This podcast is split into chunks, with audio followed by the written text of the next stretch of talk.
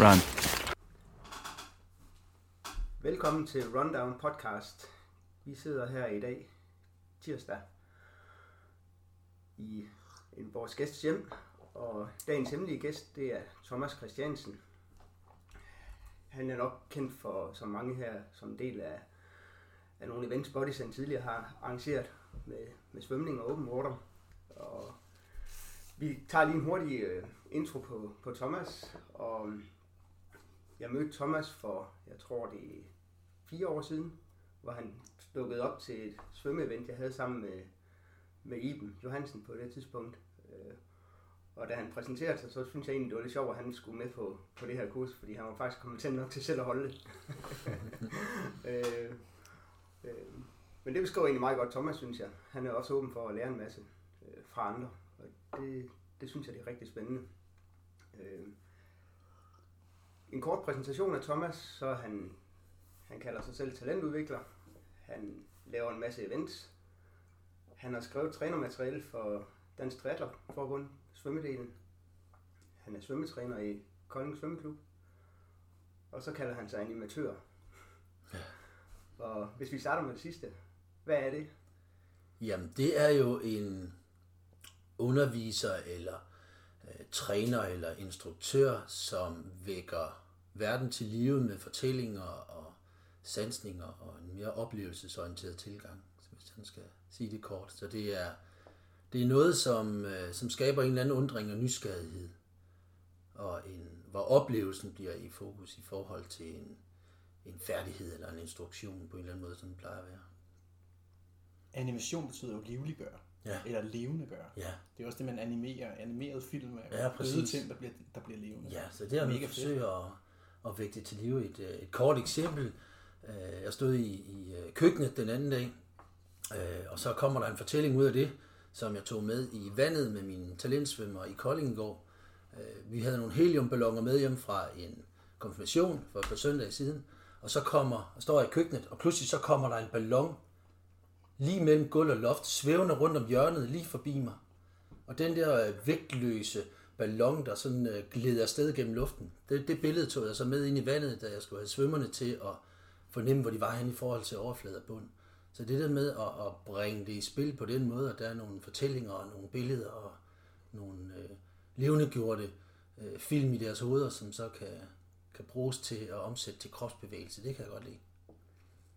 Så det rammer egentlig, dækker lidt over alle de andre ting, vi har præsenteret dig som. Ja, men det kan jeg sige. Det er sådan overordnet underskrift, eller overskrift for dig. Ja, og så, så arbejder jeg meget med aktivitetsudvikling i forskellige bevægelsesmiljøer og, og rådgiver i forhold til, til rum, hvor man kan lave bevægelse i os. Men det svømning og vandaktiviteter er den primære del, og så har friluftsliv de senere år øh, fået en større og større plads. Ja, du driver, om sommeren har du nogle sommerkurser for, for børn og ja, også voksne familier. Ja, det er rigtigt. Øh, ude ved stranden i Kold, uden for Kolding. Dus med Vand. vand, dus med vand, strand og skov her. Ja. Og det er egentlig lidt samme udgangspunkt, at det handler om at få nogle, øh, nogle sanseoplevelser og noget glæde i, i det at være ude og bevæge sig. Og det kan så være alt muligt forskelligt, hvor kroppen er i spil. Så der er I ved stranden en hel, en hel uge, og så alt, hvad der rører sig der omkring. Ja, skoven og klatre i træer og alt, hvad der følger med der. Så fik vi præsenteret Thomas, og med det så velkommen til, til anden udgave af, af podcasten. Og de to, der stiller spørgsmål eller starter snakken, det er undertegnet Nikolaj. Og så er det Kenneth fra Bevægelse, fysioterapeut. Og meget andet.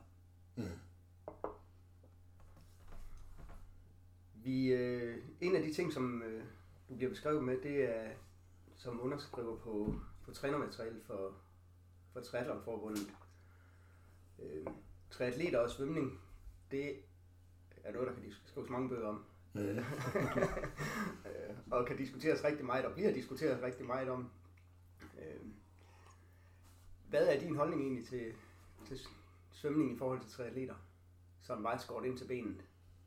Ja, for mig er det at svømme noget, noget bevægelse i vand, hvor man øh, kommer i en, en ønsket retning. Øh, hvis vi i hvert fald hvis vi snakker svømning i forhold til triatleter, øh, så skal man fra et sted til et andet sted. Det kan godt være, at det skifter retning undervejs, men Men det er ligesom nogle lige linjer, man skal bevæge sig i. Og for mig er det det samme, uanset om man er svømmer eller man er triatlet. Så som udgangspunkt, så skal man lære at svømme, og det skal man ved at, at bestræbe sig på nogle principper for, hvordan man kan bevæge sig i vand, så man får mest muligt ud af det.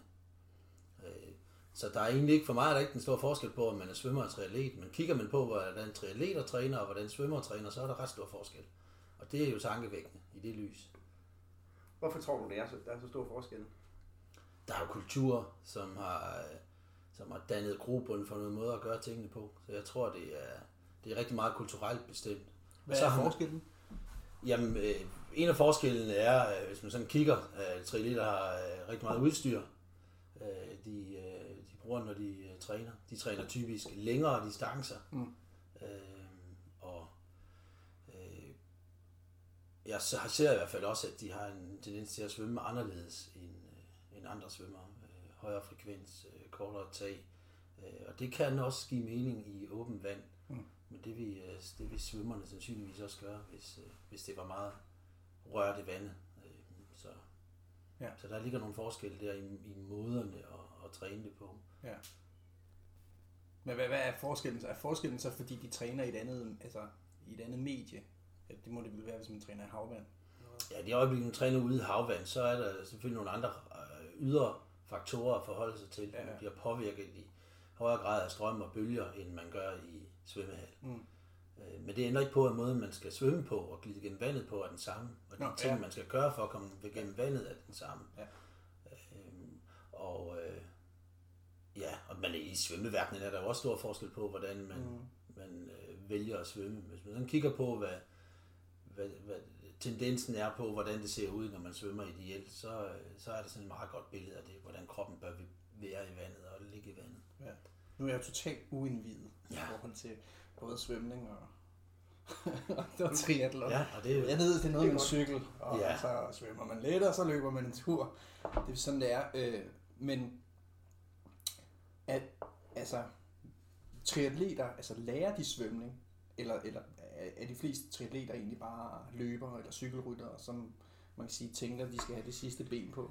Det er jo lidt en blanding, altså.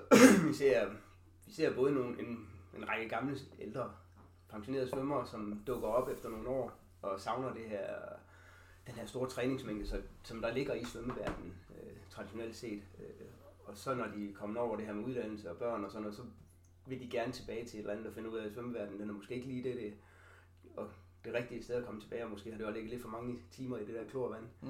Øh, og så kommer de tilbage og, Ja. og vil dyrke tri. Øh, men hovedparten kommer jo fra et eller andet andet. Ja. Øh, og Ja. det, det er ofte løbere, øh, nogle gange cykelrytter. Det er ikke så Ja. tit, man ser cykelrytter, der krydser over, men øh, Nej. man ser dog indimellem også gamle professionelle cykelrytter, der, Mm. der synes, det, det er fedt, hvor de kan bruge deres kompetencer. Øh, men en rigtig stor gruppe er egentlig ingenting. Ja. Jeg har løbet noget motionsløb og løbet noget maraton, og synes, hvad pokker skal jeg nu? Nu har jeg løbet maraton, så... Ja. Ja, og så, og så er det, man skal til at lære at svømme som voksen. Ja, lige pludselig, fordi jeg har nemlig ja. Ja. indtrykket af, og det er jo fuldstændig uvidenskabeligt og usagligt, men jeg har stadigvæk indtrykket af, at der er rigtig mange, som, altså, du ved, som, som har enten sådan en god grundform i løb eller cykling eller noget, mm. og så for at få det sidste ben på, jamen, så hopper de egentlig bare i vandet, og så kører de lidt derud af. Ja, og Så de, er jo, og de er jo i god form, så de kan jo, skal jo bare lære at bevæge arme og ben, Ja, så kan de jo svømme crawl, ikke? Og det, Ja. det er bare ikke sådan, at virkeligheden er. Nej, Øh, på samme måde, som man har skulle lære at løbe i sin tid, nej. og man har skulle lære at cykle, så skal man også lære at svømme. Og jeg oplever jo rigtig mange, der kommer ned. Nu laver jeg jo coaching for triatleter, og mange af dem kommer og så snakker vi, tager en god screening af folk og får snakket godt igennem. Mm. Og siger, hvad, hvad så med svømning? Hvordan, hvordan ser det ud? Jamen, jeg har jo lært at svømme i folkeskolen, og allerede der står jeg, Åh. fordi det ved jeg jo godt, hvordan det foregår i folkeskole. Mm. Og de når jo heller ikke meget længere end til de første baner i, i bassinet, så finder jeg, hold, hold da op. Det er godt nok lang tid siden, jeg har svømmet. Mm. Øh, og det er sådan et meget typisk billede, jeg har oplevet de sidste 7-8 år, hvor jeg har trænet sådan nogle øh, ny, nye folk i sporten. Ja. Øh, fordi svømning, det er altså mere komplekst end det. Det er ikke bare sætte sig på en cykel og så dreje rundt. Der er, det er koordination, og det er bevægelse, og det er Mm. ligge i vand og få numsen op. Og, Ja, og man kan være i gevaldig god fysisk form. Mm. Øh, og så skal man til at trække vejret i vandet. og så efter 25 meter, så er man ved at og, og Det lyder som stakånd, mig. det- Ja, og, og, og, det er jo der, hvor vi så skal finde ud af, hvad er det så, man skal gøre anderledes i vandet for at få det til at lykkes. Ja, Fordi det er jo ikke hårdt at svømme. Kroppen er jo båret af vandet, og man skal egentlig ikke skabe ret meget kraft for at bevæge sig. Nej. Men der er rigtig stor hvad jeg sige, tabt arbejdsværdi i svømning i forhold til alt muligt andet. Men det er jo det, der er. Øh, De allerbedste svømmere, de omsætter 10% af energien til fremdrift. Resten, det går tabt i modstand. Og det er verdens aller, allerbedste svømmere. Så øh, en meget stor del, det er få procent, der bliver omsat til egentlig fremdrift af, af alt, og resten, det går til, til modstand. Øh, Så kan vi reducere modstanden, og på den måde få mere fremdrift, så er der en kæmpe gevinst. Ja. Så det er noget af det, jeg arbejder meget med. Hvordan er det, man kan gøre modstanden lille og få meget større effekt af den øh, anstrengelse, man trods alt laver Ja. for at komme frem. Ser, ser du triatleter? Altså, altså arbejder du med triatleter? Ja, Ja. det gør jeg. Okay. Så når, de, når de henvender sig, jeg har ikke Ja. ja. faste forløb, Nej, nej, nej. nej. men jeg har sådan en individuelt forløb eller små grupper en gang imellem, så Ja. kommer forbi og. Få gange eller, eller længere forløb, så øh, skal lære at optimere den her crawl. Så. Ja, ja, så man kan sige, i den forstand, så gør det jo ikke en skid forskel om, altså om du skal lære folk at uh, svømme en 50 meter crawl, eller om de skal altså svømme, hvad skal svømme, 3, 3,8? Det kommer jo lidt an på de sange, men hvis det er Ironman, ja, så 3,8. Ja. Men man kan sige, det, det, det, det er det samme. Der er nogle grundprincipper, der er det samme, men, Ja. ja. men øh, teknikken er anderledes, Ja. ja. og frekvensen er meget højere, hvis man svømmer kort distance. Ikke? Jamen, det, det er jo selvfølgelig Ja. også, det er jo et Ja, ja. sprint, hvor det er en Ja, maraton ja, ja, ja, så, så, men, men Ja. ja. om man skal svømme øh, 400 meter eller 1500 meter, der er, der er forskel på, hvor meget ilt man har behov for. Jo længere man svømmer, jo, jo hyppigere skal man så også have trukket vejret Ja, naturligvis. luftdelen. af. Hvor tænker du, at øh, hvis vi skal henvende os til triatleterne, hvor kan de øh, hente mest, i, hvis vi snakker det her tidsforbrug, fordi det er jo en rigtig stor faktor for dem, og det er jo også derfor, at svømningen nok bliver negligeret lidt, fordi øh, samlet set på for eksempel Ironman, der fylder svømningen ikke ret meget. Nej. Det er den mindste tid, man er i gang, og det er det mindste kilometerantal, og man vinder trods alt heller ikke en Ironman der, men man kan så godt vinde men så er vi lidt et andet niveau. Ja, man kan måske tabe dem, hvis man ikke er med Ja, det kan man i, godt i gøre. gruppen, ja. ikke? Hvis det, men, ja. Øh, men det, hvor skal man lægge pengene? Hvor skal man fokusere, hvis man skal øh, have sin svømmetræning øh, tidsoptimeret som triatlet? Altså i, i forhold til, om man skifter øh, en eller anden lille bitte detalje på cyklen ud og sparer et par gram, så tror jeg, det er godt givet ud at bruge de penge på, øh, på en svømmetime i stedet for. Øh, der, hvor man kan hente rigtig meget på svømningen, det er jo, at selvfølgelig kan man hente noget tid, men man kan især hente noget overskud til det videre, så man står op af vandet uden at være helt ødelagt af det. Der tror jeg, der er den største gevinst at hente, at man faktisk kan svømme og være med, og så stå op af vandet med overskud til at sætte sig på cyklen og til at løbe efterfølgende. Det tror jeg er den største gevinst. Øh, Man kan meget mere økonomisk kan komme igennem sin svømning. Og have det overskud til også at svømme hurtigt, hvis der er behov for at sætte nogen af, eller, eller hænge på nogen i starten eksempelvis, hvor man skal rundt om første bøje, og så skal det bare gå stærkt. Ja. Hvad, hvad, tager, hvad tager det at svømme sådan en? Lad os nu sige, at vi, vi kører sådan en 3,8 km. Hvad, hvad vil det tage at svømme? Det er, altså for, for en almindelig... Øh, altså, tror, en, en sådan- almindelig triatlet, som, øh, altså, som er god til at løbe og cykle, men som ikke... Øh, Motionisterne, de ligger vel omkring fra en time og fem og ned efter. Er det ikke sådan? Jeg tror, at det, det er sådan meget Ja, ned til... hvor meget ned efter? Ja, det, der er jo altså der er en cut-off grænse på 2 timer og 20 på en, Ja. på en svømning typisk, og der er nogle af dem, der, der kæmper med at Ja. komme i mål på den. Og Mm. Så, så en time og fem for de hurtige. Sådan cirka. altså En så time, time hvis man svømmer hurtigere, Så så, så begynder man at være rigtig god til at svømme, ikke også? Ja. Men det er det jo bestemt også muligt, og jeg vil sige, der skal ikke Ja. meget til, Nej.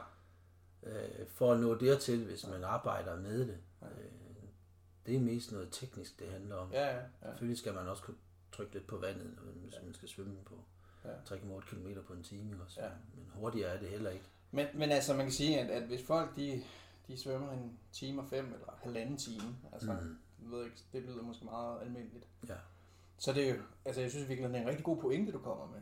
Det der med at stige op af vandet, og så ikke have, have, have lagt stort set alle sine kræfter på det, ikke? Altså, fordi, mm. som du selv siger, så, så er det jo ikke der, altså det er jo ikke vandet, man bruger det meste af tiden på en Ironman. så er der jo rigtig, rigtig, rigtig lang tid Det er- tilbage. Jeg, jeg, jeg, jeg siger jo rigtig mange af mine, at altså, om du svømmer på en time og 5 eller en time og 15, øh, hvis du kommer frisk op af vandet, og kan have en hurtig skifte i skiftezonen og komme Ja. frisk ud på cyklen, så kan det måske være meget godt give ud, Ja. og måske Ja. øh, være lidt mere langsom, øh, lidt langsommere i vandet, og så, Mm. så være frisk op, hvis det er det, der er... Ja. er Ja, og der er min pointe bare, kan man så svømme den den hurtigste tid, man kunne med samme overskud, og det er det, man når frem til, Ja. så er det jo en Ja. stor, stor fordel. Så, Jo, og som du selv siger, så er det jo det her med måske at spare de penge for en eller anden du ved, gadget til cyklen, ikke? Altså, og så i virkeligheden få investeret dem lidt i at, øh, at få, få, få lært en rigtig god svømmestrategi. ja, og få nogle øh, redskaber til at arbejde med Ja. det, når man så svømmer. Ja, For der er virkelig mange, der, der med hovedet under armen træner afsted. Selv svømmer på landsholdet, ja, som øh, triathlonlandsholdsgrupper, ikke også? Som, Ja. Hvor jeg tænker, hvor skrevet og arbejde. Jeg har selv øh, en af dem tilknyttet øh, i svømmeklubben, Ja. øh, hvor, hvor vi arbejder meget med det tekniske også. Ja, ja, der, ja. der er bare kulturforskel. Ja. Det må man sige. Og det er jo lidt sjovt, fordi rigtig mange af dem, i hvert fald landsholdsgruppen, de er rigtig gode, de kommer faktisk fra svømningen. Ja. Øh, Det er gamle svømmere, de, okay. Okay. de er dem, der bliver rigtig gode, fordi det, på trilandsholdet. ja, Ja. Øh, særligt, øh, jeg tror, ah, i år, lige i øjeblikket, der er det vel egentlig drengene, der har flest øh, tidligere svømmere med, men tidligere har det jo egentlig været pigerne, der har, Ja. fordi drengene, de har måske haft lidt nemmere ved at, at få svømningen med senere. Mm. Øh, men lige i øjeblikket ser det ud til, at det, der er rigtig mange tidligere herre svømmere. Men det er jo sjovt, at, det, at, det så, at der er så stor kulturforskel, at man har rykket det øh, over til mere, mere udstyr, som du jo ikke er den store tilhænger af. Nej, og en, en, øh, jeg oplever så knap så, så meget en fokus på at svømme rigtigt, men mere at få svømmet, og så bare banke på i de intensiteter, der nu skal svømmes, hvor, hvor svømning netop handler om at gøre modstanden så lille som muligt, og forstyrre vandet så lidt som muligt, øh, når man bevæger sig i det. Ja. Så en lille smule hoppen eller slingeren i vandet, det bremser helt enormt. Snakker vi sådan en øh, faktor x i tredje modstandsmæssigt, hvis man hopper eller slinger i vandet. Dobbelt hastighed, 8 dobbelt modstand. Så det er noget, der bremser helt enormt. Det er meget mere end, hvad man har af gnidningsmodstand og af, af frontalmodstand gennem vandet. Det kan man også godt mærke, altså Ja. de dage, hvor det glider i vandet, altså der kan man jo godt, Ja. der er både gode og dårlige dage, hvor man ligger dårligt i vandet. Øh, og der kan man godt mærke de dage der, hvor det glider, hold da kæft, nu, Ja. det er fedt i dag.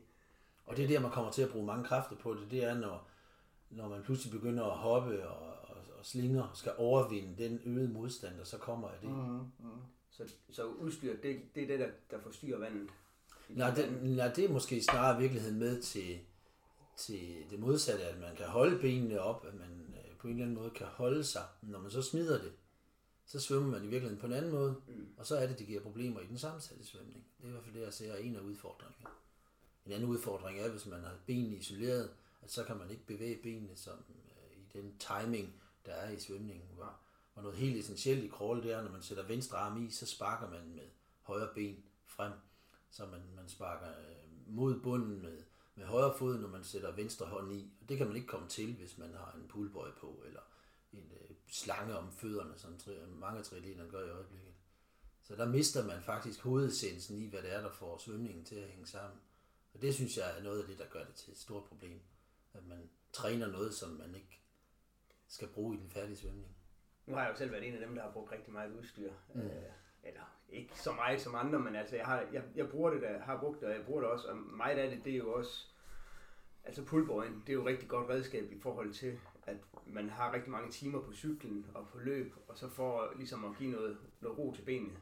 Øh, og så er der jo selvfølgelig nogen, der, der overdriver det. Mm. Altså at, køre nogle lange serier, øh, og give den noget pause benene. Det ved jeg, det, det er i hvert fald et af argumenterne for at bruge udstyret også. Mm. Og så vil jeg hellere have, at man svømmer på en måde, hvor det ikke er nødvendigt at bruge benene. Ja, men øh, så er det jo teknikken, den kommer ind igen. Og det er præcis det, der er pointen, ja.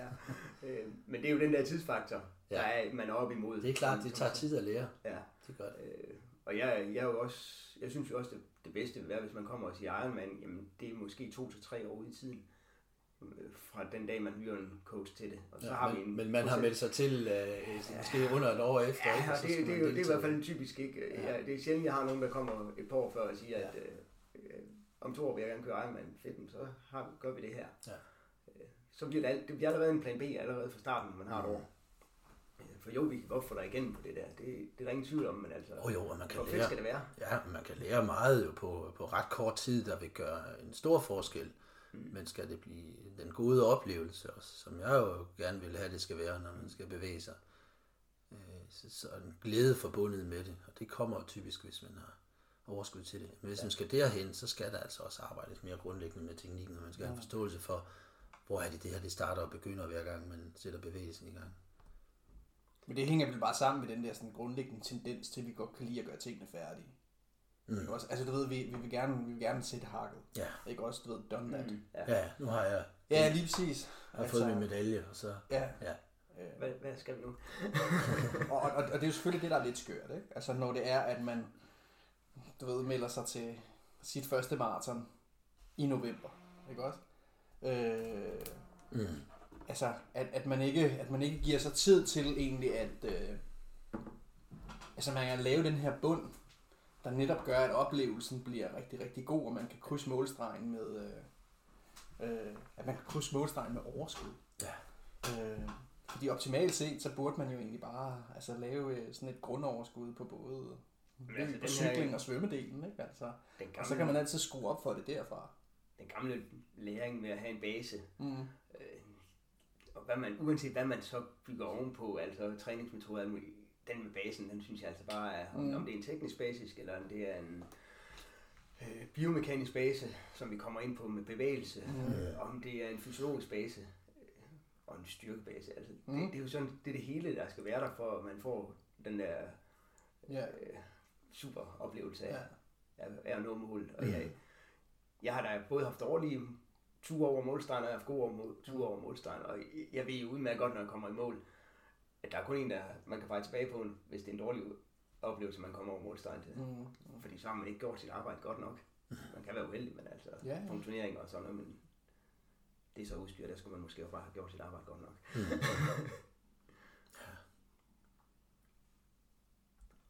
Ja, og det med at få, få lagt en plan, ikke? For at i samarbejde med en, en træner eller coach, eller hvad det nu skal ind i, i alle disciplinerne, ikke også? Fordi det er ikke, det er ikke bare at springe i vandet og svømme Nej. et x antal meter. Der er en masse andet i det, på samme måde som det også er med løb og med cykling, også? Cykling, der er det lidt mere, at man skal kunne, kunne overkomme distancen, ikke? Men der er trods alt forskellige terrænger at køre i, og og forskel på, om man ligger alene, eller man er i grupper, hvor man kan øh, ligge i læge og andre osv. Så, videre. så. så bliver det jo lige pludselig en mere teknisk del på de kortere distancer, hvor man godt må lægge mm. grupper. Hvor den anden del er det måske nok mere bare timer i på, på rammen. Ja, men jeg tænker måske også, at altså, udgangspunktet er også, at øh, du ved, altså, nu er vi jo allerede begyndt at tale om proces snarere end resultat. Mm. Ikke også? Altså, måske er vi bare, eller måske er der bare enormt mange mennesker, der sådan er optaget af resultatet, som jo netop er krydsmålstregen. Mm. Og, ikke, og ikke selve det undervejs. Det er meget nemmere at blive forblændet af det, øh, det her ud. Ja, lige præcis, og, og, og det er jo også, altså det, det, og det forstår jeg jo selvfølgelig rigtig fint, fordi det er jo, altså det, det er jo det vi, altså det er jo målet. Ja. Det er jo klart, og det er jo det vi går efter. Men jeg synes det er meget interessant, fordi, fordi det, det lægger sig meget godt op af det du også kalder dig, du kalder dig animatør, ikke? Altså, og det er jo netop at levende gøre processen, altså hvor det handler om processen, Ja. tænker jeg rigtig meget. At det ikke bliver en, en sur pligt, der skal igen, men det faktisk er en nysgerrig opdagelses øh, ja, rejse, hver gang man hopper Ja. ja. ind i vandet. Det synes jeg også løbeturen bør ja, være. ja, Så, og, og selvfølgelig skal man løbe nogle kilometer, men når man først når ud, hvor, ja. Hvor overskuddet er der til at løbe, og til at løbe langt, og til at løbe stærkt, eller, eller løbe langt, langsomt, som der også er nogle store kvaliteter i, jamen, Ja. ja. så, så kan man pludselig være et andet sted i det mentale også, og det synes jeg er en enorm berigelse. Ja, og jeg tror i virkeligheden også, at så former man også, altså former i overført betydning, altså kroppen bedre efter det, vi har gang i. Mm. Fordi jeg tænker også, at det modsatte af at være animatør, det er jo at være mekaniker. Altså mm. det er jo døde ting. Ja. Ikke også? Altså, det er jo også en, en død mekanisk, øh, ensartet, staccato-agtig måde at træne på. Ikke? Ja. Øh, som, som jeg, du ved, hvis det var, man skal være sådan lidt øh, filosofisk, men som jo heller ikke yder respekt for det, man har gang i i virkeligheden. Altså, hvilket jo sådan set også er fjollet. Ikke? Mm. Altså, det handler jo sådan set om at have respekt for, at vi, når vi hopper i vandet, jamen, så, så skal vi jo arbejde med et medium, som, altså, som virkelig modarbejder os. Det er det, du siger. Ikke? Ja. Altså, hold da kæft, hvor det modarbejder os. Ikke? I langt højere grad end vinden for eksempel gør, når, når det er, vi løber og Altså cykler. særligt, når man kommer ud på i åben vand. Ja. Altså der, Ja. der får man en oplevelse første gang, man skal afsted. Ja. ja, og apropos det, så er der jo øh, også i åben vand en masse andre forhold, som man bør arbejde med, som påvirker det mentale gevaldigt meget. Jeg har set fremragende svømmere, danske mestre komme i åben vand, og så blive bange for at være derude. Mm. Altså som øh, nogle af Danmarks bedste svømmere, mm. som pludselig ikke har kunne lide at være i vandet, fordi det bare er mørke øh, Ja. grønt, og, og, Ja. og der er lidt øh, grå skyer på himlen, og det blæser lidt, ikke? og en bølge. Ja. Øh, tang på bunden længere inde, og der er krabber og alt muligt andet. Ikke? Så det er faktisk en anden stor og vigtig... Ingen ordnet forhold, som i øh, hvide Nej, fliser nej, og klor. nej, men der er noget andet at arbejde med. Der, ikke også? Nej, der er noget andet at arbejde med, som... Ja.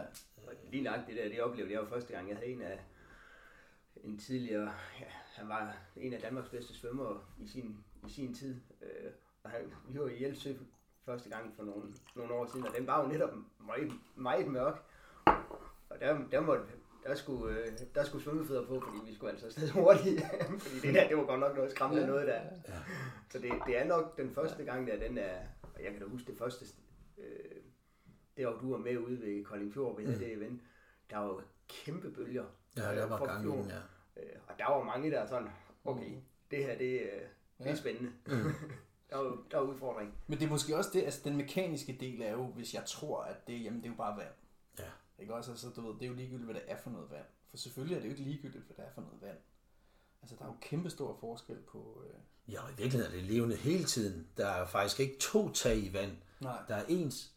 Så det er det, der gør den øh, forskellen. Hvor Ja, man siger, hvis man ja. cykler ud af lige vej, der kan være nogle vindstød, der påvirker lidt, men, Ja, men der er det sådan rimelig ensartet ramme, ikke? Hvor, hvor i vandet, der påvirker ja, variationen af bølge og strøm øh, hele tiden kroppen. Så man i hvert eneste tag, hver eneste gang man sætter armen i vandet, så skal man styre i forhold til den påvirkning, der er for at ramme ud til det udgangspunkt. Jeg kalder det udgangsstillingen for... Hvordan arbejder du med det, Thomas? Altså, når, når du arbejder med, øh, med for eksempel professionelle Ja, trier, altså, hvad, hvad, hvad, hvad, hvordan, Jeg- hvordan gør du ja. det med dem? trækker tempoet ud af det. Ja. Laver det øh, varmelsbassin. Helt stille. Ligger, balancerer, øh, lærer kroppen at kende. Lukker øjnene, finder ud af, hvor er hånden i forhold til overfladen. Okay. Hvor er hånden i forhold til skulderen? Ja. Hvor er albuen i forhold til hånden? I forhold til skulderen? Så kropsbevidsthed i vand. Ja. Hvor er er, skulderen, hvor er skulderen i forhold til overfladen i den forbindelse? Og så videre. Ja. Så det er sådan en kropsbevidsthed, en, en kunne sanse eller mærke Ja. kroppen i vandet. Det er egentlig udgangspunktet. Det er det, man skal kunne for at være god til at svømme. Ja. Det er at kunne justere hver eneste gang, så man kan komme tættere og tættere på det, der er det ideelle for den enkelte svømmer hver gang. Ja. Så det er sådan det, der kalder crawlkunsten i det. At man skal kunne, man skal kunne justere og tilpasse hele tiden, så man kommer tættere og tættere og tættere på det optimale. Man Hvordan, ikke- hvordan kan modtager ikke- I det? Øhm, ja, hvis de kommer og tror, at de skal svømme baner, så er der jo en meget, Mekanik. ja, så er der jo en meget, meget stor øh, forskel ikke? Fra, fra den, fra den øh, tanke om, hvad det er, de skal, til det, der så bliver den reelle praksis. Og jeg har også haft nogen, der har sagt, jamen, så er det ikke, så er det ikke dig, vi skal svømme ved. Mm. Vi vil noget andet. Ja. Ja. Og det synes jeg er rigtig fint. Ja. Og jeg siger det også. Du skal finde et andet sted at arbejde med din Ja. crawl. Fordi det er, det er der andre, der, der gerne vil tilbyde dig det, som du er ude Ja. efter. Ja. Og jeg tænker, vi skal, vi skal lidt længere ind og have en fornemmelse for, hvad det handler om. Ja. Ja. Det tager lidt tid at komme Ja. derind. Til gengæld, når man så vender tilbage, så går det rigtig stærkt med så at lære det, fordi så kan man mærke, hvad det er, der sker. Ja. Og øh, når jeg, nu er jeg talentudvikler i Kolding Svømmeklub, og når jeg tænker talenter, så er der, der er mange aspekter i det, men sådan rent svømmemæssigt, der er de bedste svømmere, jeg har haft, det er dem, der har kunnet mærke det der af sig selv. Mm. De har ikke skulle lære det, de har bare kunnet det. Ja. Øhm, og det er der, hvor, hvor man pludselig kan gribe vandet og tage fat i det og, og flytte sig i det på en måde, så det ja, så ligner det jo en kunstart. Ja. Øh, Og så arbejder man også meget mere med det. ja, Altså med vandet. ja, så det ikke er mod. Hvor- Og er det noget, du ved, hvis, hvis der nu sidder nogen derude og, øh, og lytter med på det her og tænker, det lyder sgu egentlig lidt interessant. Altså, er det noget, du vil anbefale dem at gøre? At tage nogle øh, mørke briller på og du ved, lægge sig ned i et varmt bassin nede i Slottsbadet, og så egentlig bare ligge dernede og have den der... Det vil ligge og lave øh, koldbøtter og stoppe midt i det hele og Ja, det er at for, mærke... forskyde tyngdepunkt. Hvad Ja, sker der eksempelvis, hvis, jeg, hvis jeg flytter armene frem for at have dem langs siden? Ja. Hvad sker der så med kroppen i vandet? Ja. Hvor meget påvirker det egentlig? Jeg fandt for år tilbage, inspireret af øh, Ole Stovgaard, som har arbejdet meget med postrunning. Øh, han siger til mig, vi havde en lang snak om, hvordan bevæger man sig egentlig i vandet. Mm. Og så siger han, hvis jeg nu udfordrer dig på det og siger, at man kommer ikke frem i vandet, fordi man trykker på vandet, man kommer frem i vandet, fordi man holder støtte for et fald. Så man på samme måde som postvogntanken ja, ja, er, at ja. man falder frem til det næste tag. Mm. At man falder fra højre hånd til venstre hånd, når man svømmer crawl. Mm. Man falder fra hænderne i brystsvømning til støtte på fødderne, når man har taget over fra, fra hændernes støtte.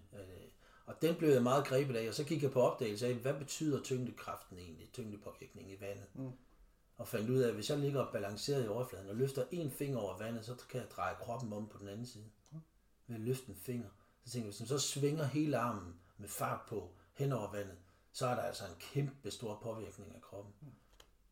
Så det er klart, det betyder noget. Og hvad gør vi så med kroppen imens? Hvordan får vi omsat den store energi, der er? Det der er, det er jo, at kroppen vejer jo nærmest ingenting i vandet. Puster den luften ud, så vejer den måske 2 kg i vandet. Så man glider ned mod bunden, men, og det vil de fleste triatleter gøre, fordi der er ikke meget fedt, der giver øh, opdrift og volumen der. Øhm, men der skal ikke meget til for at påvirke en krop i vandet. Og har man så luft i lungerne, så flyder man jo i overfladen, så bliver man nærmest vægtløs der.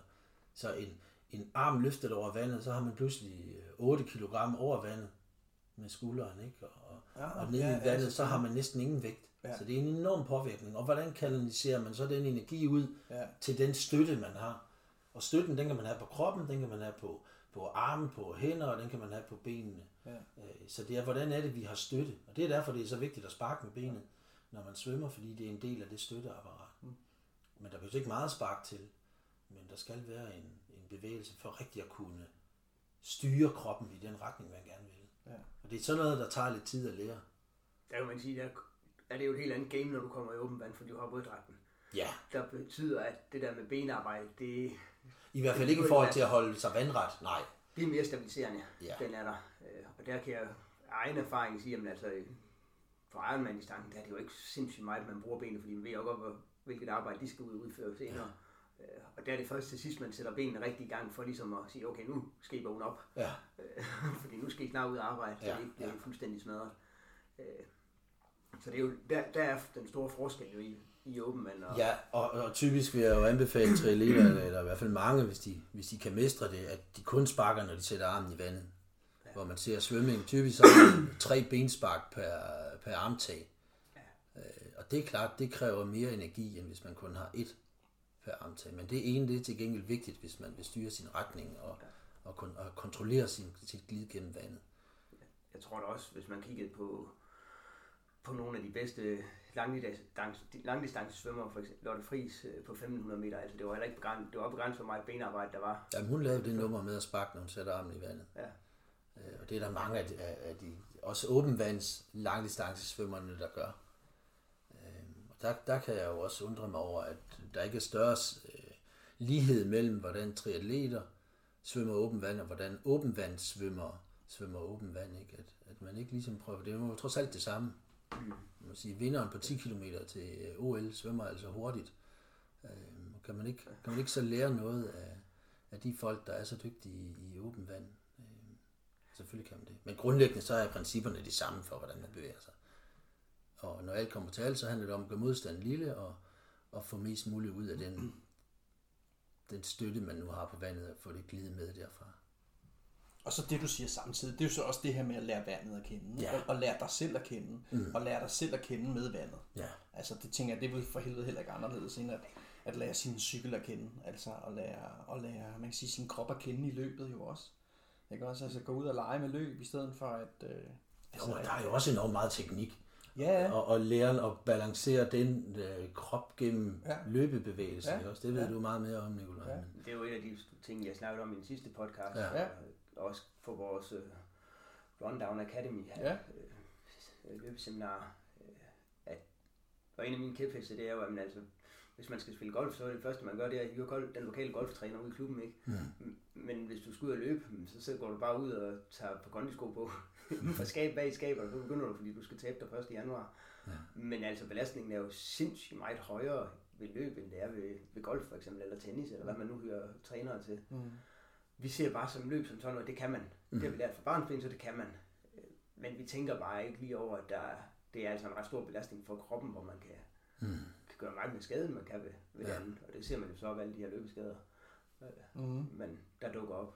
Der, er- jeg gætter på, at der er flere løbeskader, end der er golfskader. Hvis man også Ja, tager, eller cykelskader eller svømmeskader, tager, ikke? tager, tager per, per, hvad kan man sige, per, per løber eller per golfspiller, så tror jeg, der er flere, der bliver løbeskadet, end der bliver mm. skadet af golf. Men det, den har jeg ikke lige videnskabeligt belæg for. Nej, men der er jo selvfølgelig mange mennesker, der løber, det er klart, ikke? Altså, så, øh, så alt andet lige, så vil der selvfølgelig være. Men også per, per hvad kan man sige, per, per løber i forhold til Ja, ja, ja. ja. Per, per golfspiller. Ja. Mm. Men altså, det er måske også den der sådan undervurdering af, at, at det er rent faktisk, altså, at, at det er jo et hårdt stykke arbejde. Altså et hårdt fysisk stykke arbejde, det vi har gang i. Ikke? Og det gør man jo med, man kan sige, med den krop, vi nu engang har på det tidspunkt, vi starter. Ja. Ikke også, altså, du ved, hvis, hvis uh, vi har et arbejde, hvor vi sidder og glor ind i en computerskærm på vores flade røv 8 timer dagligt. Så kontrasten til øh, 11 timer ude på øh, en Ironman, den er stor, ikke også? Jo, lige præcis. Og Altså, den der med, at man at rejse sig fra, fra skrivebordet og skulle et maraton, altså den, den er ikke god. den er sgu lidt, øh, den er lidt hård for os. Mm. Ja, lige præcis. Altså, og, og det er jo igen altså, samme, øh, samme idé, filosofi med at, at have denne her, den her bund at bygge på. Ikke? Ja. Altså, øh, men, men det er jo igen, jeg, jeg tror jo stadigvæk, at, at, at, at når man er så optaget af målet, altså du ved, at krydse målstregen og, og få hakket det af, hvad fanden ved jeg, en lille halvmarathon eller klipløbet, eller hvad fanden, hvad fanden man nu har meldt sig til. Mm. Altså, så, så tror jeg virkelig, problemet bliver altså, fokuseret for langt fremme i forhold til der, hvor man egentlig er. Mm. Og det er jo sådan set også det, du sidder og siger, Thomas. Jo, og så får man ikke øh, lavet den der baglæns gang, ikke? Okay, det er det her, jeg skal præstere i sidste ende. Ja. Hvordan kommer jeg så derhen? Ja. At jeg skal ikke starte med at være tæt på der, hvor jeg skal slutte, men Nej. jeg skal faktisk starte et andet sted. Ja. Øh, Og på samme måde, når jeg anbefaler øh, triatleter og, og svømmer og træne sig op, altså skal de svømme kort. 25 meter, det er langt for de fleste. Mm. Så skal de ikke ligge og svømme 200 meter eller 400 meter. Mm. Så skal de svømme 25 meter eller 15 meter. Mm. Fordi de skal have teknikken med, så Ja. kan den bygges op. Ja. Og der er også en stor øh, kulturforskel der, at øh, i dag der må vi, vi må ikke svømme over 50 meter på noget tidspunkt. Det kan simpelthen ikke være rigtigt. vel? Men til gengæld kan de holde teknikken hele vejen, og det er det, hvad er det, vi er ude efter. Ja. Og hvad er det, der betaler sig i sidste ende. Ja. Så øh, Jamen, og jeg synes også, altså jeg synes i virkeligheden også, at det lægger sig rigtig fint op af alt det her mindfulness, som vi går og snakker om. Ikke? Altså mindfulness er jo sådan set bare tilstedeværelse der, hvor vi er. Mm. Lige nu og her. Ikke?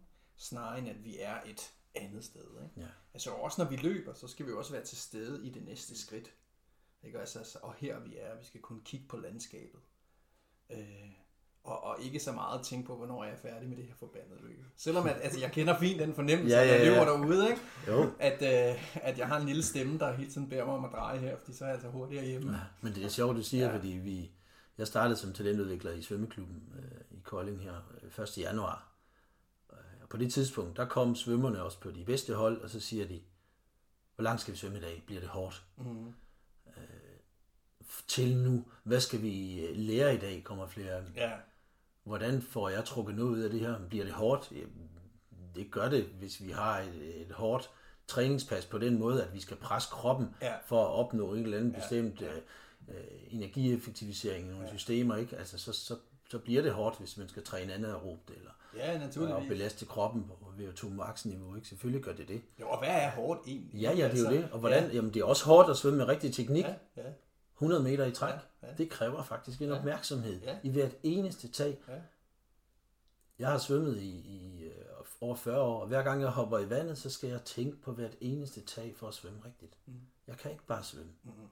Og hvis jeg gør det, så bliver det hårdt for mig. Mm. Og så tænker jeg, hvad er der galt nu? Jeg glemmer at, at søge ned, jeg glemmer at trykke og have hovedet lige på kroppen, jeg glemmer at svømme ned ad bakke i stedet for op ad bakke, ikke? og så videre, og så videre. Så, så det, er, det er et vedvarende arbejde at kunne, at kunne glide rigtigt gennem vandet.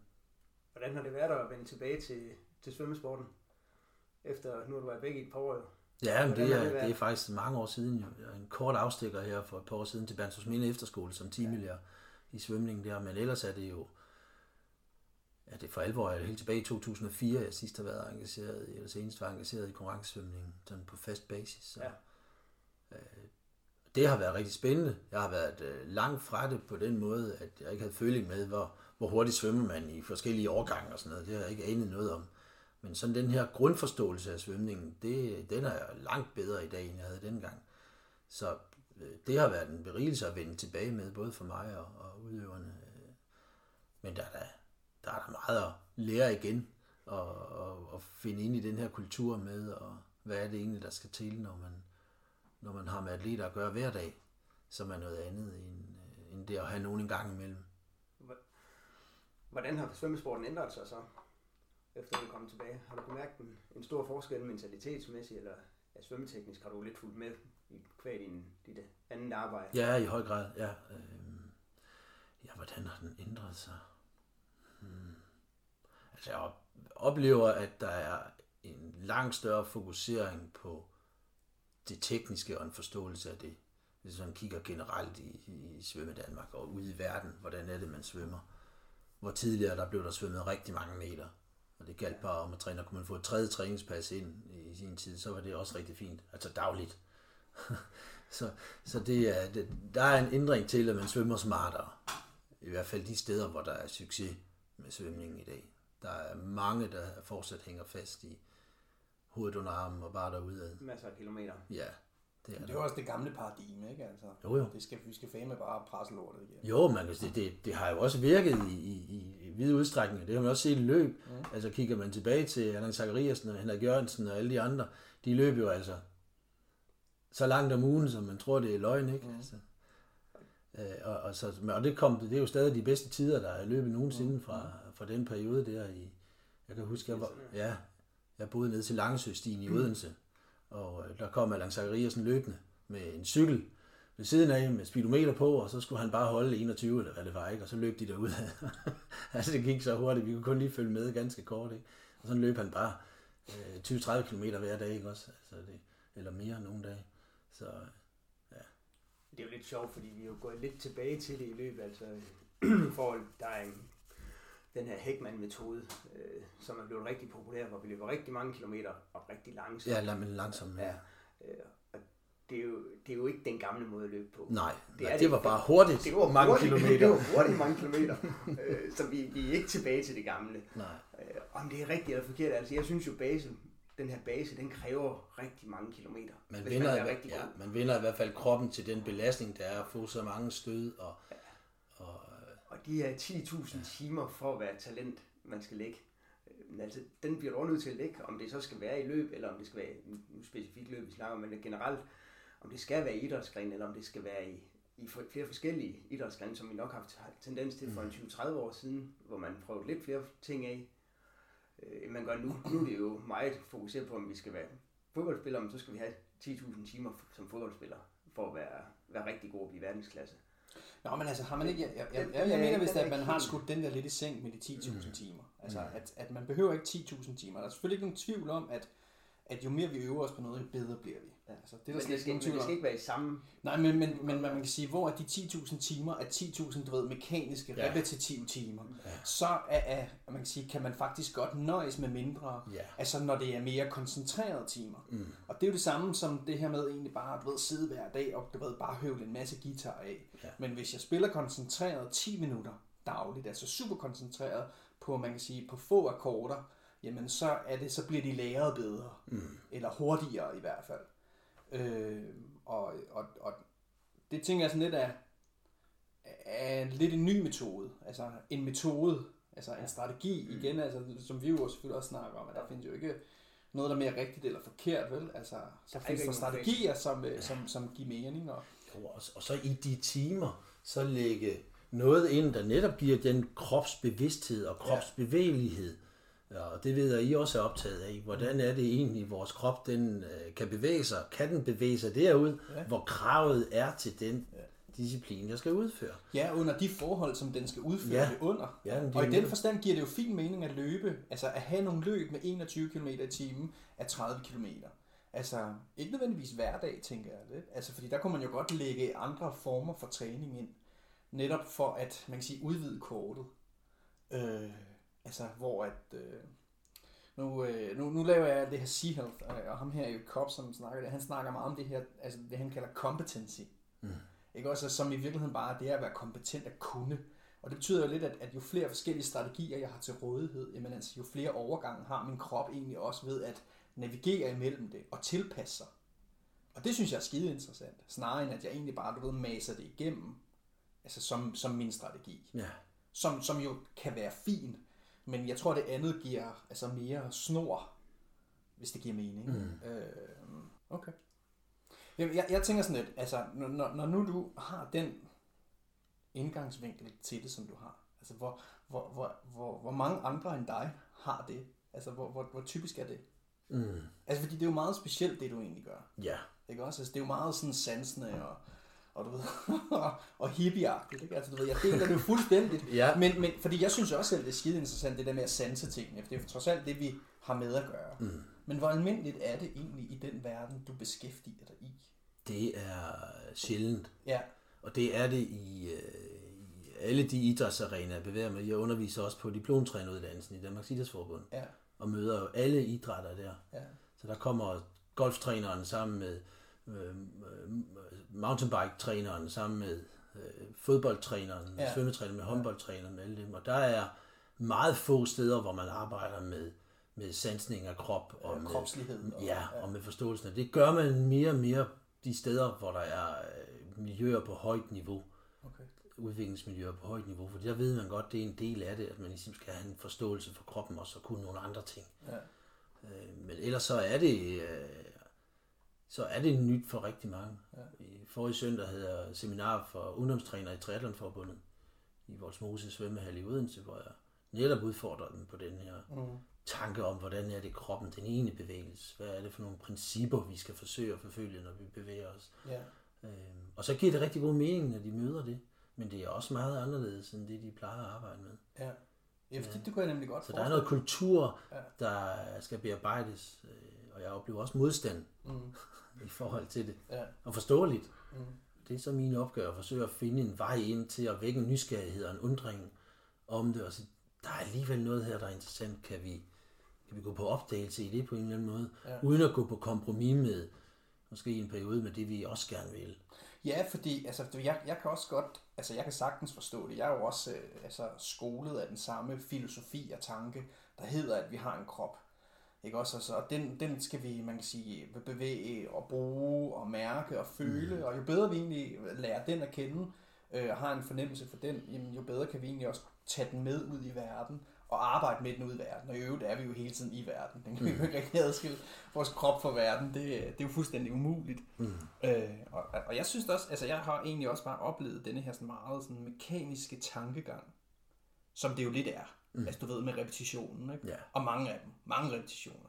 Ja, og selv når vi kan bevægelsen, så gentager vi den stadigvæk. Ja, ja. Og jeg tror meget mere på, at så skal den udfordres på en ny måde. Ja, ja. ind i en ja ny lige præcis.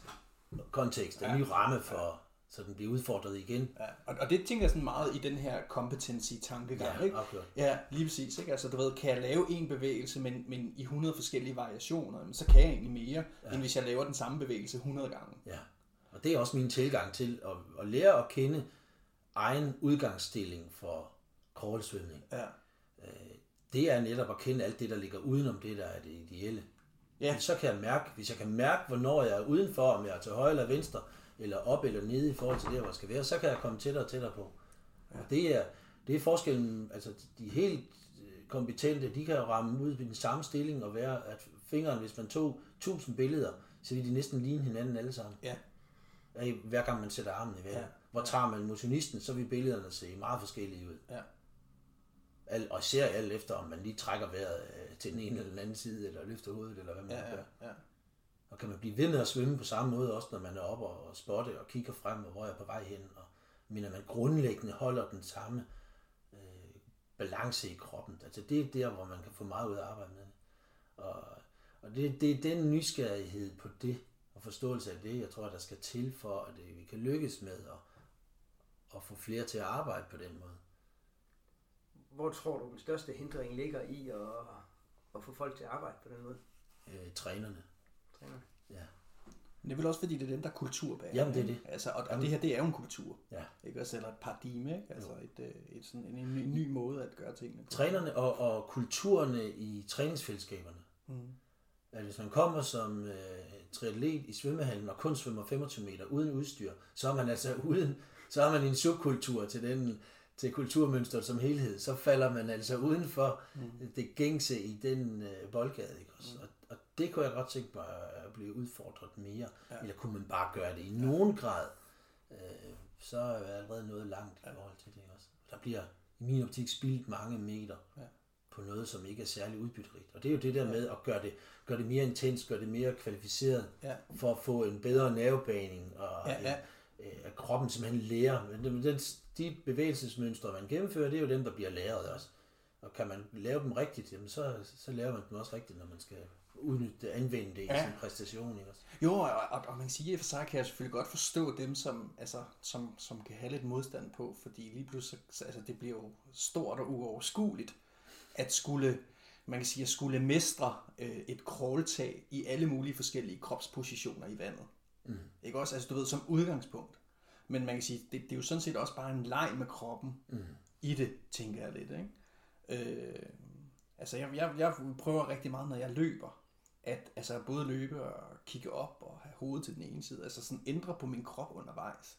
Simpelthen bare for at arbejde med, med hvad jeg har med at gøre. Mm. Altså simpelthen for at kunne gøre det mere flydende. Altså så, så, så kan jeg, hvad fanden ved jeg, finde hvilestilling flere forskellige steder mm. i løbet vel også. Ikke? Øh, og så kan man jo ændre på alt jo lige pludselig. Ikke? Og, og, og det er bare fuldstændig vanvittigt uoverskueligt. Jeg tror rigtig meget af det, det er også den her uoverskuelighed i det. Øh, hvor starter man?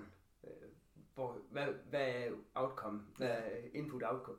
Til det kommer ikke altid. Ja. Der skal man også rigtig mange også undertegne selv. Altså, man arbejder også ind under en tidsfaktor, øh, når man enten er triatlet eller i bare en almindelig motionsklub, ja. som jeg anser mig selv for at være lige i øjeblikket Altså, jeg har den her tid til rådighed til at løbe, ja. Øh, den her tid til at svømme, og cykling, det klarer jeg til at fra arbejde. Øh, hvis jeg skal til at lægge og så er der lige det der mobilitet, og det styrke, og ja. øh, skal man putte alt andet ind, ikke? Ja. Også, og jeg kan jo kun se de atleter, jeg træner, men altså, der er selvfølgelig de unge, som har masser af tid, og så er der de her øh, motionister, som har familie og alt muligt. De er svært ved at putte det ind, ja. øh, og de kigger helt, hvis jeg satte dem til det her, og det vil jeg faktisk gerne, altså jeg kan sagtens se ideen i det, men hvis jeg begynder at udfordre dem så meget, mm. så laver de den der Thomas, og jamen, så skal vi nok ikke være her. Mm. Øh, jeg ja. tror, og det er, jo, det er jo også noget med kulturen at gøre. Ja. Jo, og så, og så er det det, at, at de rigtig meget af tiden, der er de alene med det. Ja. At der er ikke en træner på, som på fodboldbanen eller håndboldbanen, hvor der står en, der kan give tilbagemelding hele tiden. Og her der sidder man altså alene ude på sin jernhest og rider afsted ud over landevejen. Ikke? Altså, og, og man løber sine ture. Måske er man i nogle fællesskab med nogle andre, men, men hvor tit er der lige en træner med, der så giver feedback. Prøv lige at kigge til venstre de næste 1000 meter, mens du løber. Ikke? Øh, ja. Så der skal, vi ja. have, der skal vi have dem til selv ind og arbejde ja. med det der, fordi det tager egentlig ikke længere tid. Det er bare en anden måde at gøre det på, og det kræver mere opmærksomhed, og det kræver mere øh, fokusering øh, undervejs. Altså det der at lære at sanse kroppen. Altså jeg tror mere på den der med, hvis man kan lave den, noget de kan lave undervejs. Mm. Fordi det putter man jo også interval valder ind ja. under cykel- og løbetur eller svømmedelen. Der laver mm. man jo også nogle intervaller øh, og nogle forskellige tekniske øvelser ja. og sådan nogle ting. Øh, og hvis man kan lave en kulturændring, hvor sådan nogle ting de ligger i træningen, altså, så tror jeg også på, at det kan... Altså jeg forsøger rigtig meget med dem, jeg arbejder med. Altså at lave det sammen. Altså, altså sige, prøv at høre her. Nu, nu, som minimum, så, øh, altså jeg laver jo gulvøvelser, altså i form af at ligge og rode rundt på gulvet, uden altså noget bestemt øh, formål eller nogen retning, altså hvor alt er rigtigt, der er ikke noget, der er forkert. Ja. Og det er jo at rulle fra mave til ryg, eller ligge på maven, eller ligge på ryggen og på siden, og sætte sig op og skifte sædestilling, og rejse sig og sætte sig ned igen og lægge sig ned. Altså det, der hedder transitions og get-ups. Mm. Øhm, og, øh, og, og, og, så siger jeg til folk, jamen altså, du tager simpelthen bare din telefon, sætter den på 5 minutter, 10 minutter, kvarter. Altså 10 minutter, det kan vi alle sammen bare lige lave. Og så er det jo helt basic mobility. Altså det ender det jo sådan set med at være, men samtidig er det jo egentlig også kropsbevidsthed. Ja. Når det er, vi leger med det. Og, og, og det jeg egentlig også siger til folk, det er, at jamen, altså, vi kan jo hele tiden i løbet af dagen egentlig bare lige være opmærksom på, hvad fanden det er, vi egentlig har gang i. Det er jo sådan set det eneste, vi egentlig skal. Mm. Det er jo egentlig bare at tage stilling til, du ved, hvad sker der i min krop lige nu. Og så kan vi vende tilbage til det, vi gør. Og jeg tænker, det, det var jo en måde at arbejde det lige så stille og roligt ind i. Ikke? Altså som i jævne mellemrum, så tager du egentlig bare lidt reality check. Ikke også? Lad være med at stå i fantasien på målstregen, men kom lige tilbage til dig selv. Mm. Så det kan godt være, at vi automatisk hopper til målstregen, men altså hele tiden at vende ind i sig selv og vende tilbage til sig selv. Ja. Og, der, og så kan man jo godt, hvis man alligevel er ude og svømme i jeg ved ikke, en time eller sådan noget, så kan man godt tage fem minutter, hvor jeg siger, nu ligger jeg egentlig bare lige her. Men, men det er jo det her med at huske sig selv på det. Ja. Og, og, tillade sig selv. Altså stillheden er det jo sådan set. Ikke? Ja, jo, og jeg oplever, at når de, når de gør det, Ja.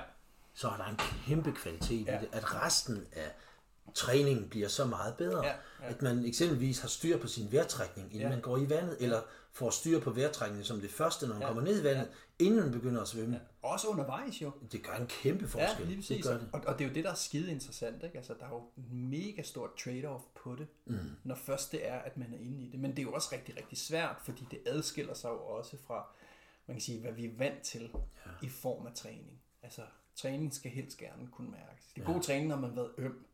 Ja. Hvil- Hvilket jo i og for sig er et fjollet begreb for, altså øh, en fjollet markør for at være god træning. Mm. Ikke også? Altså, fordi så kan man lige så godt få et træl over en eller anden. Altså. og, så, og så er det jo været god træning. virker ikke? også, Det ja. er skidehammerende godt, altså. Ja. Det er, jeg har fået nogle test, altså. Ja. Det er så godt. Jeg, jeg blev mærke i, at du sagde, at øh, vi laver bevægelser, og alt er rigtigt. Ja. Øh, Eske Holm, den gamle balletdanser og koreograf, han øh, lavede et par udsendelser. Jeg skal nok vende tilbage med, når jeg kommer i tanke om, hvad de hedder. Tilbage i sidst i 70'erne, tror jeg. Hvor han undervejs i den ene af de to små film, så siger han, der findes ingen forkerte bevægelser, Nej. kun forkerte omstændigheder. Ja. Altså det her med, at jamen, man kan godt løbe på den her måde, men hvis man løber et maraton, øh, eller løber 100 km om ugen på den måde, så er det rigtig skidt, så er omstændigheden forkert. Øh, hvis I svømmer på den her måde, det kan, det kan godt gå, men hvis I svømmer meget, og man svinger sin arm frem, i stedet for at kontrollere skulderen, og føre armen frem på den måde, jamen, så får man ondt i skulderen. Ja. Øh, så det der med at finde ud af, hvordan er det egentlig, min krop kan bevæge sig, Ja. øh, hvad kan den, og der kommer det her med mobiliteten meget i spil, fordi nogen de kan simpelthen ikke kigge mod bunden og samtidig dreje kroppen om på siden. Ja, og fra mit perspektiv som fysioterapeut, altså jeg møder jo rigtig mange mennesker, som er bange for at lave en forkert bevægelse. Ikke? Ja. Og, og, det der i virkeligheden sker ind i hovedet på folk, det er, det, det er de, så, så bliver de bare bange for at bevæge sig. Ja. Altså, fordi så, så handler det mere om, at man vil, altså, at man, man vil minimere risikoen for at komme til skade, fordi man tror, at denne her bevægelse, den er farlig, mm. end at, at bruge, hvad jeg har. Ja. Øh, og i virkeligheden handler det jo sådan, altså det, det er jo pissebegrænsende, når vi lader være hmm. med at gøre, fordi vi er bange for, at tingene bliver værre. Ja. Ikke også? Altså, og hele den her idé om, at alle bevægelser er rigtige, er jo også altså, på en altså sådan sær paradoxal ja. måde også. Altså sådan, Jo, jeg, jeg er bange for at vride om. Ja. Ja. Jamen, så lad mig gå op på kanten af foden og Ja. sætte noget... Ja. Ja. Måske går jeg endda med vægt. Ja.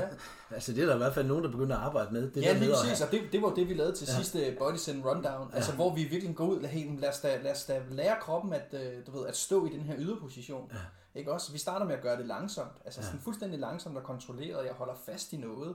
Ikke også? Så, så kan vi jo lægge mere og mere vægt på, og så kan vi gøre det med hovedet drejet til side, ikke? og så kan vi hoppe lidt på den til sidst. Og, altså, det er jo virkelig det, det handler om. Jamen, ja. Og det er jo det, som er det her competency. Mm. Ikke? Altså, det handler jo sådan set bare om, at, at jeg forbereder min krop på mange forskellige typer af situationer. Ja.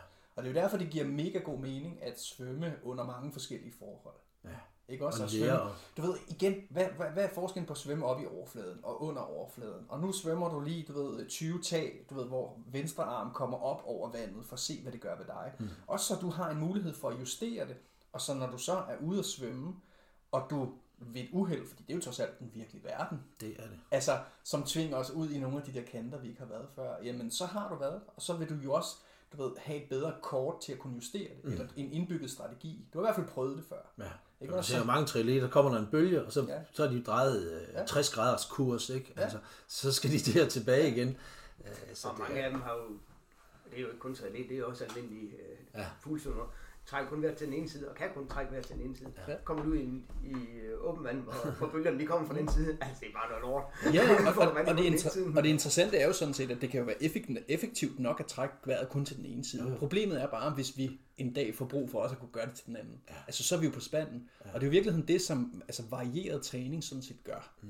Altså det, det giver mig bare mulighed for, hvis nu den virkelige verden tvinger mig ud i en situation, jeg ikke er forberedt på, Altså, så hvis jeg allerede har forberedt på altså mange forskellige muligheder. Ja. Ikke? Fordi der er jo, altså, det er jo stadigvæk de samme grundlæggende ting, du lærer folk at svømme. Mm. Du arbejder bare med, med omgivelserne. Mm. Altså, i virkeligheden, du ved, så kan man snakke lag, eller hvordan, ja. hvordan vi nu kan gøre det. Ikke? Ja. Altså, det er jo stadigvæk de samme. Altså, et crawltag er jo et crawltag. Ja, ser man isoleret i forhold til kroppen, så ja. kan man jo beskrive det ret ja. Ja. præcist, Ja. hvordan er, øh, principperne for det bør være. Ja. Ikke også? Jo, og det, og det er jo den mekaniske del, Ja. og den er jo helt fin. Ja. Men man kan sige, det som jeg også tror, at, at man at man bliver nødt til at have med derude, det er jo det her med, at vi er en levende organisme. Mm. Ikke også? Og vi bevæger os i et levende miljø. Og det, og det er jo også din pointe. Ja. Altså, og især når det er, man kommer ud i vand, eller ud i havvand, mm. ikke også? Det er, jo, det, er jo, det er jo ekstremt levende. Altså, simpelthen meget mere levende, end hvad, hvad en svømmehalsvand er, ikke? Altså, mm. Som også er en levende organisme. Og, og, og, det er jo sådan set bare det, den træning, vi egentlig sidder og lidt advokerer her for, mm. skal være. Altså, ja. det bliver nødt til at være i live. Og så tilbage hens til det, vi, animatør, ikke? ja, og tilbage til noget af det, vi startede med, at spænder man så kroppen op i en masse udstyr, Ja. så er den ikke i live. Nej. Ja, så kan vi bruge udstyr til at forstærke en sansning, eller at kontrollere nogle bestemte bevægelsesaspekter af det at bevæge sig gennem vandet, men jeg tror ikke på, at vi bliver bedre svømmer. Det er der i hvert fald ikke noget forskning, der tyder på, ved at træne med alt det udstyr på. Der er miljøer, der har succes med det, og det tror jeg, det er noget af det, der inspirerer. Der kommer mange gode triatleter ud fra miljøer, hvor man træner på den måde. Ja. Også nogle af verdens bedste. Og så kigger man den vej, og den fejl har man lavet i svømning i rigtig mange år. At så vil man svømme ligesom Michael Phelps. Og hvis man kigger på Michael Phelps, så laver han en masse tossede ting, når han svømmer. Han lavede bare rigtig meget godt også, som gjorde, at han var så god, som han var. Men øh, vi skal ikke kopiere ham, fordi det er tosset. Ja. Det fungerer for ham, det er ikke sikkert, det fungerer for alle andre. Nej, det er Men det, og det er jo også det, kropsbevidsthed jo sådan set er. Altså, og den kropsbevidsthed, jeg, bevidsthed, jeg skal have, det er jo for helvede min egen. Mm. Altså, det er jo ikke andres. Altså, Nej, der din kan- krop ser anderledes ud end min. Ja, lige præcis. Og, og, og så er det jo netop, at, at, at det er jo en smadret god idé at hente inspiration, fordi det kan jo godt være, at Michael Phelps, han, altså der er jo noget, vi- må jo antage, at der er noget af det, han gør, der er rigtigt. Han er en af dem, der udnyttede de 10 procent, ikke? Jo. Men der er langt op til delfinens 90. Ja, ja, ja, fanden. Og, og, og, det er jo den del, der er skide interessant i virkeligheden. Ikke? Altså, og det er jo lidt det, du, det er faktisk bare det, du går ud med. Ikke? Mm. Altså, du ved, vi er i live, og verden er i live. Og, og, og, og det er jo og, og det er det, vi skal træne i, ikke? Altså, fordi så bliver vi sådan set også bedre den anden ende. Ja, lige præcis. Så, så der er selvfølgelig stadigvæk en mekanisk del, vi skal bare have gjort den levende. Fedt. Godt. Vi har lige en lille ting til sidst. Øh, en af de ting, som vi har rundet en lille smule, øh, og som, som også optager mig meget, det er det her talentbegreb. Øh, og nu arbejder du med talentudvikling og er begyndt at gøre det endnu mere i Kolding Svømmeklub. Øh, øh, jeg har altid søgt de her talentudviklingsmiljøer, øh, og elitemiljøer for den sags skyld også, fordi de harmonerer meget godt sammen. og de mennesker, jeg omgiver mig, det er også, øh, dem anser jeg også som talenter på et eller andet plan. Altså det behøver ikke være i sportens verden, det kan være i, øh, for, inden for forretning, det kan være husmoren, det kan være, at alle har et eller andet talent, øh, som tænder mig, og særligt de der folk, der rigtig udnytter deres talenter, formår at udnytte det. Øh, der er der stor, øh, ja, den her udvikling, det er ret stor motivation for mig. Mm. Øh, men det her talentbegreb, det er sådan lidt vagt. Øh, nu har vi selv snakket om de her 10.000 timer. Øh, hvor, hvad er et talent for dig? Hvad er definitionen på det, hvis vi bare ser sådan overordnet Mm. på det?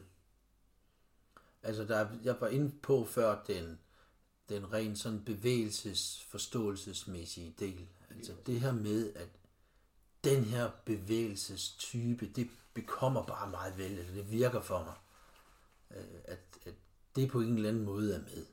Men det er, tror jeg en, øh, det er selvfølgelig en del af det, og skal man være rigtig, rigtig god, så er, så er det også nødvendigt, at man fanger den del på en eller anden måde. Men det handler jo langt højere grad om, at jeg er i stand til at arbejde med min egen udvikling. At jeg er i stand til at, øh, nu har vi snakket om mål og, og øh, resultater, jeg skal hen imod, at jeg er i stand til at håndtere den vej på vej derhen, og få det til at lykkes, og gøre det, der skal til for at lykkes med det. Det er en langt større del af det, øh, som betyder enormt meget. Så for mig handler det om at få udøverne til at få en forståelse for alle de parametre, der spiller sammen om det at, blive, det at være atlet. Så hvis man er familiefar og samtidig skal træne, men at det, at man er væk hjemmefra, det fylder helt vildt meget psykisk, og, og man faktisk har det dårligt med det, jamen så, så vil det være ødelæggende for, altså så vil det ikke være talentfuldt at klø på alligevel. Så vil man være nødt til at skulle justere den ramme på en eller anden måde, så der bliver balance igen. Så, så for mig er talent rigtig meget at kunne balancere alle de forhold, der nu er, og have life skills, som man kalder det også inden for idrætspsykologiens verden. Ikke? Øh, ligesom at kunne håndtere alle den her kompleksitet. Og der er jo forskellige sfærer. Der er jo familien, der er skole, uddannelse, der er job, der er venner, der er øh, træningsmiljøet, øh, træneren, landsholdet eller forbundet, eller hvad det nu er, der er. Der er rigtig mange forskellige arenaer, som man skulle kunne begå sig på. Øh, og de skal spille sammen. Så for mig er talentet at kunne udvikle sig og balancere i hele den der komplicerede verden. Er det fysiske, er det mentale, er det... Jeg sad, jeg sad lige og Ja. hørte en øh, podcast med Rikke Clausen, som du Ja, kender rigtig godt, og Ja. Han har ham Claus Dalgaard fra, han inden for håndboldverdenen, Ja. ja. har været talentudvikler derinde, og har anset som en af de allerbedste talentudviklere der. Mm. Han sagde noget i stil med, at han, de her 10% øh, arbejdstalent, eller 10% øh, fysisk øh, sportsligt talent, ja, eller hvor det var omvendt, altså hvor det var 90% arbejdstalent, ja, eller 90% fysisk teknisk talent. ja. Så så han altså det, han ville 10 gange hellere arbejde med det her øh, 90% arbejdstalent. Der var villige til at ofre Ja. det, der skulle til for det, og han så, så dem, de kunne blive til meget mere. Øh, Og det var også derfor, han så, at altså, det, vi har fejlet lidt i talentudviklingen, at vi har sat det for smalt. Ja, ja. Vi glemmer de her, Ja. som måske som senior bliver sindssygt gode, og de er jo svære at spotte. Vi kan Ja. alle sammen se dem der på 14 år, som bliver, åh, hold da kæft, det bliver, Ja. det bliver vildt godt, men tre år senere, Nej. så kommer der en gymnasie i vejen, og så er det ikke sjovt mere. Nå. Så begynder det at gøre ondt. Jamen, det er det. Og, og de, de svømmeteknisk dygtigste, jeg har haft, de har stoppet med at svømme meget tidligt. De har aldrig nogensinde blevet dygtige svømmere, fordi de har ville nogle andre ting. Øh, så jeg tror, at måske de fem, fire-fem bedste, jeg har, jeg har haft, de har lavet noget andet. De er simpelthen ikke, slet ikke for fuld. De har ville noget andet. Ikke? Så, så hvis vi kun kigger på det ene parameter, er det nogen, der rent faktisk kan bevæge sig, eller der kan løbe meget hurtigt, eller som, som kan træde en masse watt på cyklen. Ikke? Jamen, det er bare ikke nok, hvis ikke man kan lide modvind, og man ikke kan, så videre vel. Altså, Ja, hvis ikke man kan tåle markeren ved siden af skubber til en undervejs. Ja, ja, ja. Eller hvis man er bange for at falde og slå sig, ikke? Altså. ja, eller bare for dybt vand. ja, lige præcis. Ja, og den der med, at det begynder, og på et eller andet tidspunkt, så begynder det at gøre ondt, uanset hvor stort talent man er. Jamen det gør det jo. Jo, jo, jo, og det er jo det. Øh, og så kunne håndtere det. Øh, og så er vi tilbage i sansningen igen. Ja. Talent er også at kunne sige, jamen, nu, nu, nu øh, får jeg en feedback fra kroppen, det her det går ondt. Nu går det ondt i skulderen. Okay, er det musklen, der øh, udtrættes og går ondt, eller er det inde i hovedet, eller er der en skade på vej, som jeg skal være opmærksom på. Det er også øh, en del af talentet at faktisk kunne navigere i det. Jo, og jeg tænker også, altså jeg kan ikke lade være med at tænke på, at så snakker vi jo sådan set også kun talent, i den forstand, at jeg skal krydse målstregen. Ikke også? Altså det er jo kun derfor, vi snakker om talenter. Ja. Hvis, hvis ikke vi havde de her sportsgrene, hvor det handlede om at krydse målstregen på kortest tid, så var det jo ligegyldigt at snakke talenter. Mm. Ikke også? Fordi så gjorde man det jo bare, så var man i det. Ikke også? Altså de her, de her til de gode svømmer, de har jo sikkert stadigvæk svømmet. Altså de svømmer jo sikkert stadigvæk, kunne jeg forestille mig. Men, men, men fordi de egentlig synes, det er rart. Mm. Og så det forekommer dem lidt. Ja. Altså, så det er jo også interessant, det her. Men der, findes, der begynder jo også, øh, eller der er jo de sidste 10 år, der er jo talentudviklingsmiljøer i de store virksomheder. Det er jo også Ja. begyndt at fylde rigtig meget. Ja, ja. Øh, Så det er jo noget, der flytter sig sådan lidt på tværs af, ja. af grænserne. Men jeg synes bare, det er interessant det her med, at når man snakker talent, så snakker man det jo i forhold til en præstation. Mm. Altså en præstation i forhold til at optimere noget, ikke? altså gøre noget på kortere tid. Ja. Snarere end egentlig bare at gøre. Ja, og en, en, nu snakker vi tidligere proces. Ja, ja i modsætning til proces. Ikke? Har vi talent for faktisk at være i det? Ja.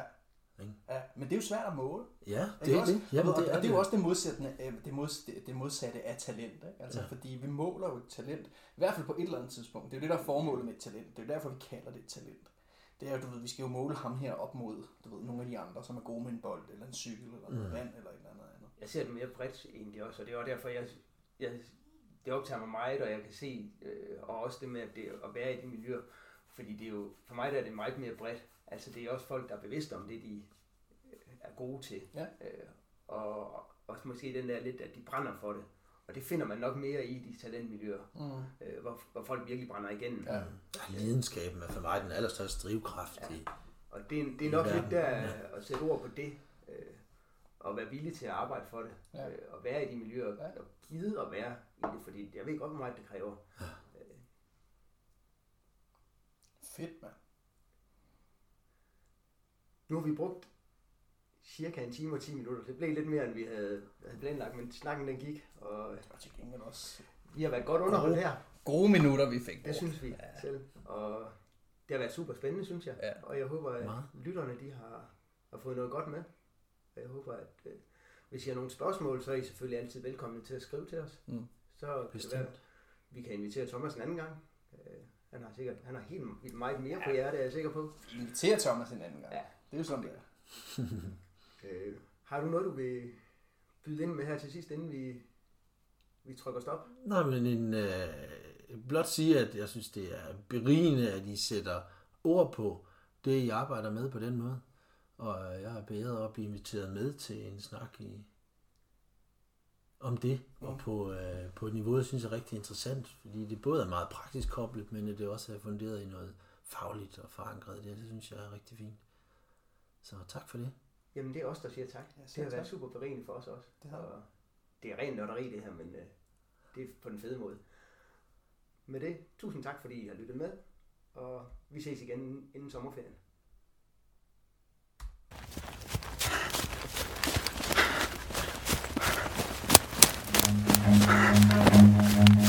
Run.